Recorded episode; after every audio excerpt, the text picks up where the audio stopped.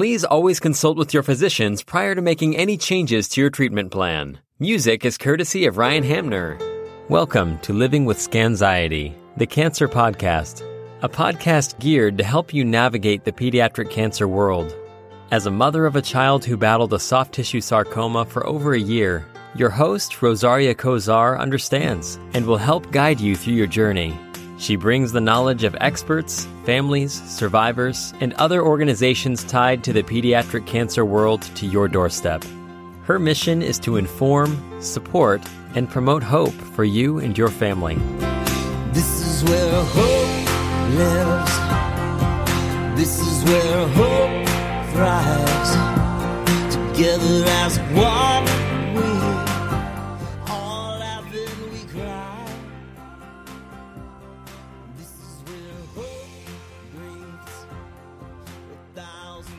Hi everyone, this is Rosaria Kozar, your host, and I am letting you know that you are tuned in to part two of Doctor Gonzalez's episode.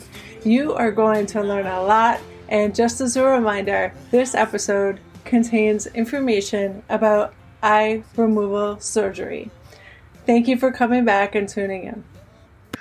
Um, I don't, I don't know. I'm kind of fascinated well, now. Like, well, this is this well, is let me, some good detail. Well, let so, me tell yeah, you, you, can, you can. Let me tell you something because, because um, okay, so, you know, we, in the operating room, there's the anesthesia doctor yeah. who puts the patient, at, and then there is uh, an assistant of anesthesia, so also a resident or a fellow of anesthesia. Mm-hmm. Then we have uh, a nurse that is helping me with my instruments, and then we have a nurse that is in charge of the whole room, making sure that everything is, all the medications are there. If I, we need something, everything, she's coordinating everything. So we have a lot of, uh, we have two nurses or three nurses sometimes. Then we have the surgeon, and then we have somebody who is pro- sometimes assisting the surgeon or not. And then we have all the machines, right? All our cameras and our instrumentation and everything. So w- when we already know that we're going to remove the eye or any surgery, what for, for that matter, we put the patient there. We, we do a couple of timeouts, okay? Mm. So first we do a timeout outside the room when said to the family, which eye are we going to remove today? And they have to help us to point that out. We have to make sure that everything is correct, right? So we mark the eye. We put a lot of initials around the skin. Then we go inside the eye, inside the, and there's a, there's a couple of witnesses there. Then we go inside the room and then we do a timeout and say, hey, okay, we're going to remove the right eye. Everybody agrees it's the right eye. Yeah. Let's open the chart. Is it the right eye, the one? Yes, it's the right eye. Is mm-hmm. everybody agrees that the mark that I put is in the right eye? Yes, everybody agrees. In the, okay, perfect. Now, before we remove an eye, I, we take an extra step, you know, even though everybody agrees already and we already did two or three timeouts, I actually go, before I actually remove the eye, I go and look again. And I just, before I do it, I just look and make sure, okay, yes, this is the eye that I'm going to remove. This is the tumor that I'm going to remove. Uh, this is the eye because I don't want to, you know, it's, it will be devastating to remove the, the wrong eye, which, by the way, It it can happen, okay? Yeah. It has happened well, in the past. The same thing happened when my son, well, they took the right side, but um, so they had to come over, mark it with an X and check with us and make sure that his uh, knee disarticulation was on right. the right side. And yeah, so well, I've, that, that, I've been that, there. Well, let me tell you, now the X is forbidden because you, you can argue that the X is like, oh, this is not the leg, and then people can get confused. So the X is no longer uh, uh, uh, uh, something that we can do. Is we have to put our initials, E G oh. or our initials, because that's because some, some people can say, oh, X is, oh, this is not the eye, is the other eye, right? No, so now we we we take a little bit more precaution. Good, anyway, good. So, so let's say that we already did all these timeouts and everything. So I, I, uh, we put the patient, we clean the eye with a special solution to everything sterile. We cover uh, all the face and we just leave the eye out. And then I, I tell the anesthesiologist, can I start? Is he, you know, yeah, comfortable? Yeah. Okay, perfect. So then I have to, the white part of the eye, it's actually uh, uh, a, a couple of layers. The white part of the eye is the eyeball itself. And there's a layer that is, you know, when you have pink eye, the yep. pink is the is the skin of the eye. It's like a, a transparent layer that it's on top of the white of the eye. So so we have to cut that and, and try to remove that skin of the eye very carefully so we don't rip it or or or, or uh, tear it. Mm-hmm. Then once we remove that that part that is the pink, when when you have pink eye, the, the, the skin of the eye, then we have the eyeball itself there. We see all the muscles around the eyeball. Mm-hmm. We have to go in and, and remove each muscle. Okay, there's we have six muscles. Okay. Mm-hmm. So we remove each of the six muscles, and we leave them there because we're going to need them later to put them in the prosthesis so it can have some movement, okay? Because it, the muscles don't have tumors, so we can leave them there. But then once we have the muscles removed from the eye, from the eyeball, we actually uh, grab the eyeball with special instrumentation, and then I put some scissors behind. The eyeball is connected to the brain with a, with by by a nerve that is called the optic nerve. Yeah, it's about three. It's about two to three centimeters be- from the eyeball to the brain. So yeah. we put some special scissors, you know, because we already have space there. We put special scissors behind the eye, and then we cut it. Mm-hmm. And then at that point, we have now. There's nothing. Now the eye is not connected to the eye. At that point, that's it. You know, we re- we we cut the eye. Then we have to remove the eyeball from the from your face. Yeah. And then and then we put it in a separate uh, in a separate table. At that point, my assistant is gonna start helping me to control the bleeding. Mm. Everything is fine in the eye. I, I'm going to go to see the, the eye that I just removed, and I'm going to I'm gonna ex- inspect it to make sure that everything is fine, that we didn't create any problems, or that the tumor is not outside of the eye. And then we cut a, a tiny piece of the nerve to send it to the pathologist so he can right away take a look and see if there's tumor there, because if it's tumor there, we know that not, that patient already has tumor in the nerve, and that's very that, that's very dangerous. So that patient will oh, need wow. special treatment right away. Most of the time, there, there's nothing there because we did an M R I beforehand, and and and we know sometimes we, we know what to expect, right?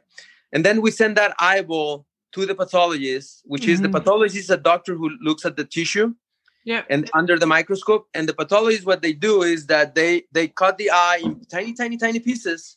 Mm-hmm. And then they look under the microscope and they tell me, Efren, the tumor is inside the eye and there's nothing else to worry about. Okay, perfect. So if that's the case and the patient has only uh, the eye, the tumor in the eye that is uh, with the disease and nothing else outside the eye, he's cured at that point because th- there's no more tumor in his body. That's great. And and, and that's it. So he's cured. We, we just need to take care of this, uh, the prosthesis, and that's it. But that patient is basically cured. No, no more cancer in his body. But if the pathologist tells me, Efren, you know, in the microscope, I can see that the tumor is invading the blood vessels, you know, the blood vessels yeah. of the eye, the, the, it, it's there, the tumor is inside. Well, that means that maybe some cells from the tumor are already floating in your body, mm-hmm. even though we remove the eye.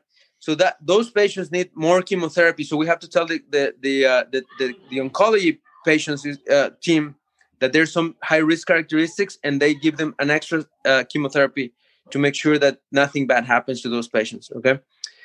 And then finally, uh, you know, I so I change my gloves, and I put my uh, new gloves, and then I go back to where I removed the eye, and then there's a space there, not because the eyeball is gone. Yeah. So, so then I put a tiny ball of plastic. It's called the pros- the, the implant. It's a, it's a prosthetic uh, prosthesis device, which mm-hmm. is around like a marble, but it's it's it's different. There's different uh, materials, and uh, and we put it. So we measure how, how big is the, the socket, and we put a, a, a ball that is about. This is much more uh, yeah. in depth than I ever knew. So, yeah. so you measure the socket and you put this um the ball. Yeah, so the so we put the ball inside the eye. So yeah. that that ball is gonna take. They take care of what the eye was there, right? Because we need it to be able to grow our face uh, symmetrically. We need some something there to to ma- to make it symmetric.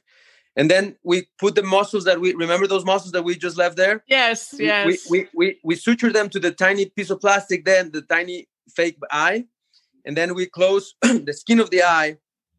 And then basically, when you open the eyelid at that point, you just see pink. It's just like a pink. You don't see the yeah. eye, but it's just pink. So so that's something that is very important for your audience to understand, because they they have this understanding or this idea that once you remove the eye, there's there's there's an empty space there.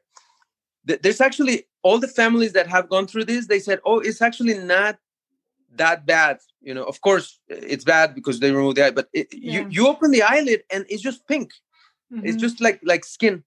And and so it's not as as as, you know, I guess gross or, or it, it's really not, you know, it's just pink. So then what we do is we let that heal for a, for a few weeks. We put a patch, and mom has to put some ointment there for a few, for a few days.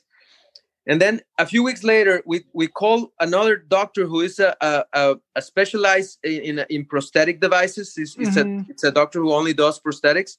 Mm-hmm. And he basically, do you remember when you go to the dentist and you have to have like a uh, like a piece of, of of new tooth, and they put this gel in your eye and they take an implant, like a like a implant of um, a sample of your, how your mouth is, yeah. And then they and then they do the teeth to the same size. Well, th- he puts exactly the same paste that you put in your mouth in your eye. Oh pocket, wow! So and he that- takes an and he takes an impression of that. So under your eyelids be, and in front of the skin, they, they, he takes an impression of that. And then he goes to his office and he copies with your other eye. He copies. It's really art because they do it by hand. They paint all the blood vessels, all the, all the details. And then, then you just put it like a contact lens under your eye and that's it. Then you have your, your, your fake eye, your, your im- implant there. And It it moves because you put the, the muscles there, but it doesn't move one hundred percent. So if you really put attention, you will say, oh, okay, this is really not like, like a true eye.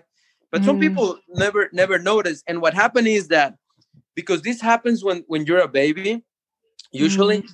when you are growing up, you learn that you have that problem. So first of all, uh, one thing that I want I want the parents to understand is that uh, the baby has never a problem with this because they, they are they're growing with this with this all their life. So they, they, they are not, they, they don't have any issues, you know, with, with having this uh, fake mm-hmm. eye. That this is the only thing they can remember since they were little. Mm-hmm. Now, if I remove an eye of, of an adult right now, we, we will have a lot of like psychological problems, but, but a kid, they, they said, well, I, oh, since I can remember that this yeah, is my, my fake eye. My kid jumped, not my kid, but um, Brody jumped right back after his amputation. So yeah. I can only yeah. imagine.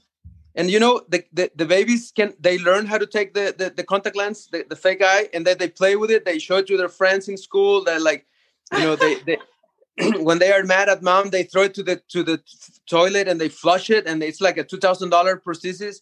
And then or they or they just mom called me and they said, we don't we don't know where the prosthesis is. He hid it and we don't know what it is. So we have to buy another one. And and and, and it's like a like a pair of shoes every week, every every year that he's growing. You have to go to the prosthetic doctor and he just have to make it a little bit bigger. But so interestingly, when you when you are done with the surgery, when we remove eyes of an adult, for example, mm-hmm. uh, you have a patch here and, and there's no pain. There's really little pain because you, you don't have your eye anymore. There's no co- uh, nerve connections there. So the patients, the adults t- tells me that they only feel like sore, but but that's it. It's just sore. Mm-hmm. No, there's no real pain. It's just like a like like soreness in the face, and that's about it. Wow, um, that's much more involved than I ever thought. And no, but the whole muscles bit, I never, I never thought that you'd be able to take them out and put them back. But that's that's fantastic. And I have seen kids with the um, prosthetic eyes, and they seem to be getting along just fine. And like you said, the adults have such uh, a, a much harder time adjusting. I can only imagine if it happened to me. I don't want to imagine, but I, I can only imagine. Um, yeah. So is there anything else that you'd like to add? Well, I mean, uh, I just want to tell the families that are listening to you that, um, you know, uh, even even if we have to remove the eye, uh, we only do it when it's, it's extremely necessary, of course. Uh, nowadays, with the new technology we have, we are removing less eyes. You know, it's less and less and less. Mm. So, unfortunately, we still see patients here in Boston from other parts of the world, you know, from South America, from Europe, that are coming here with super advanced disease, and, and we have to remove eyes. So I still have to remove eyes. Mm. The U S The U S uh, patient, people who live in the United States, usually they have the we have the the privilege to have pediatricians and doctors who take care of us, and and so for the U S population, it's rare that this happens, but it still happens. You know, still happens every now and then. Uh, I would just say that uh, you know, um, le- trust your doctor. Tr- you know, th- they are trying to help you. Uh, it's hard to, as a parent, you know, I'm a I'm a dad, and I, I if somebody tells me that they have to remove the eye of my daughter, I will. You know, I don't even know what I'm going to say. You know, it's, it, I understand that. We understand that. But it, we're trying to say, we have to always remember, life is number one. Life is number two. Life is number three. Then the eyeball, if we can preserve the eyeball, that would be great. And then at the end of the of the list is sight. Okay, because we're tre- we're dealing with cancer. So mm. because a lot of patients tell me, am I going to see? And I and I tell them right now, my worry is that to to survive, you know, survival. Right, right now, I don't know if you're going to see. That's the least of my concerns right now. Yeah. We're treating with cancer, and we, we want to make sure that you sur- your your son or your daughter survives, and, and later we can we can worry about side. But uh, I'm happy to, you know, whatever whatever anybody needs help or or just uh, uh, pointers or document or or questions. Uh, I work in Boston Children's Hospital, and and um, you know uh, if you look in the website, there's my my name there. You can contact us. We have a wonderful team with Dana Farber. Uh, we have uh, a whole whole team. We have uh, everything that we have uh, really around the world to treat retinoblastoma, and and uh, and most babies do well as long as you guys uh, follow the directions, come to the appointments, and and and um, and, and and just you know uh, help us helping you. Mm-hmm. Yeah, definitely. And final question: how many other in the country um, would you say are specialists like you? Centers? Okay, so there's actually many centers around the United States. Uh, you know, uh, there are big ones. There, uh, you know, there's a few in California. Mm-hmm. There's uh, in Texas. There's a, a, a big one too. There's Philadelphia. There's a, a very big one there. New York is a big one. Uh, Boston is a big one. In the uh, in Chicago, they have a huge one now. There are small centers in, in, in, in not in the big cities that also treat retinoblastoma, and, and they, they are great. Actually, so we collaborate, we help them, but every now and then they, they need help and they send us to a to a big center w- with us. Mm-hmm. Uh, but I would say that bottom line is, don't worry about that. Just make sure that you go and see your eye doctor or your pediatrician to make the diagnosis. And once it's made, or the or or at least there's any doubt that you can have that, go. And and don't wait time. Don't waste time, because time is precious in this disease and any cancer. And then just go in, and and and they will send you to the right place. They will send you, and you you will be fine. Okay. Well, thank you so much for your time. I really appreciate it, my and uh, I think I think you've made a huge impact in everything that you've said. So I appreciate it, and I appreciate everything you do for um, the kids too. That's amazing. My- My pleasure. Thank you so much. Thank you for tuning in to Living with Scanxiety. Please subscribe to hear more informative discussions like today's. Music is courtesy of Ryan Hamner.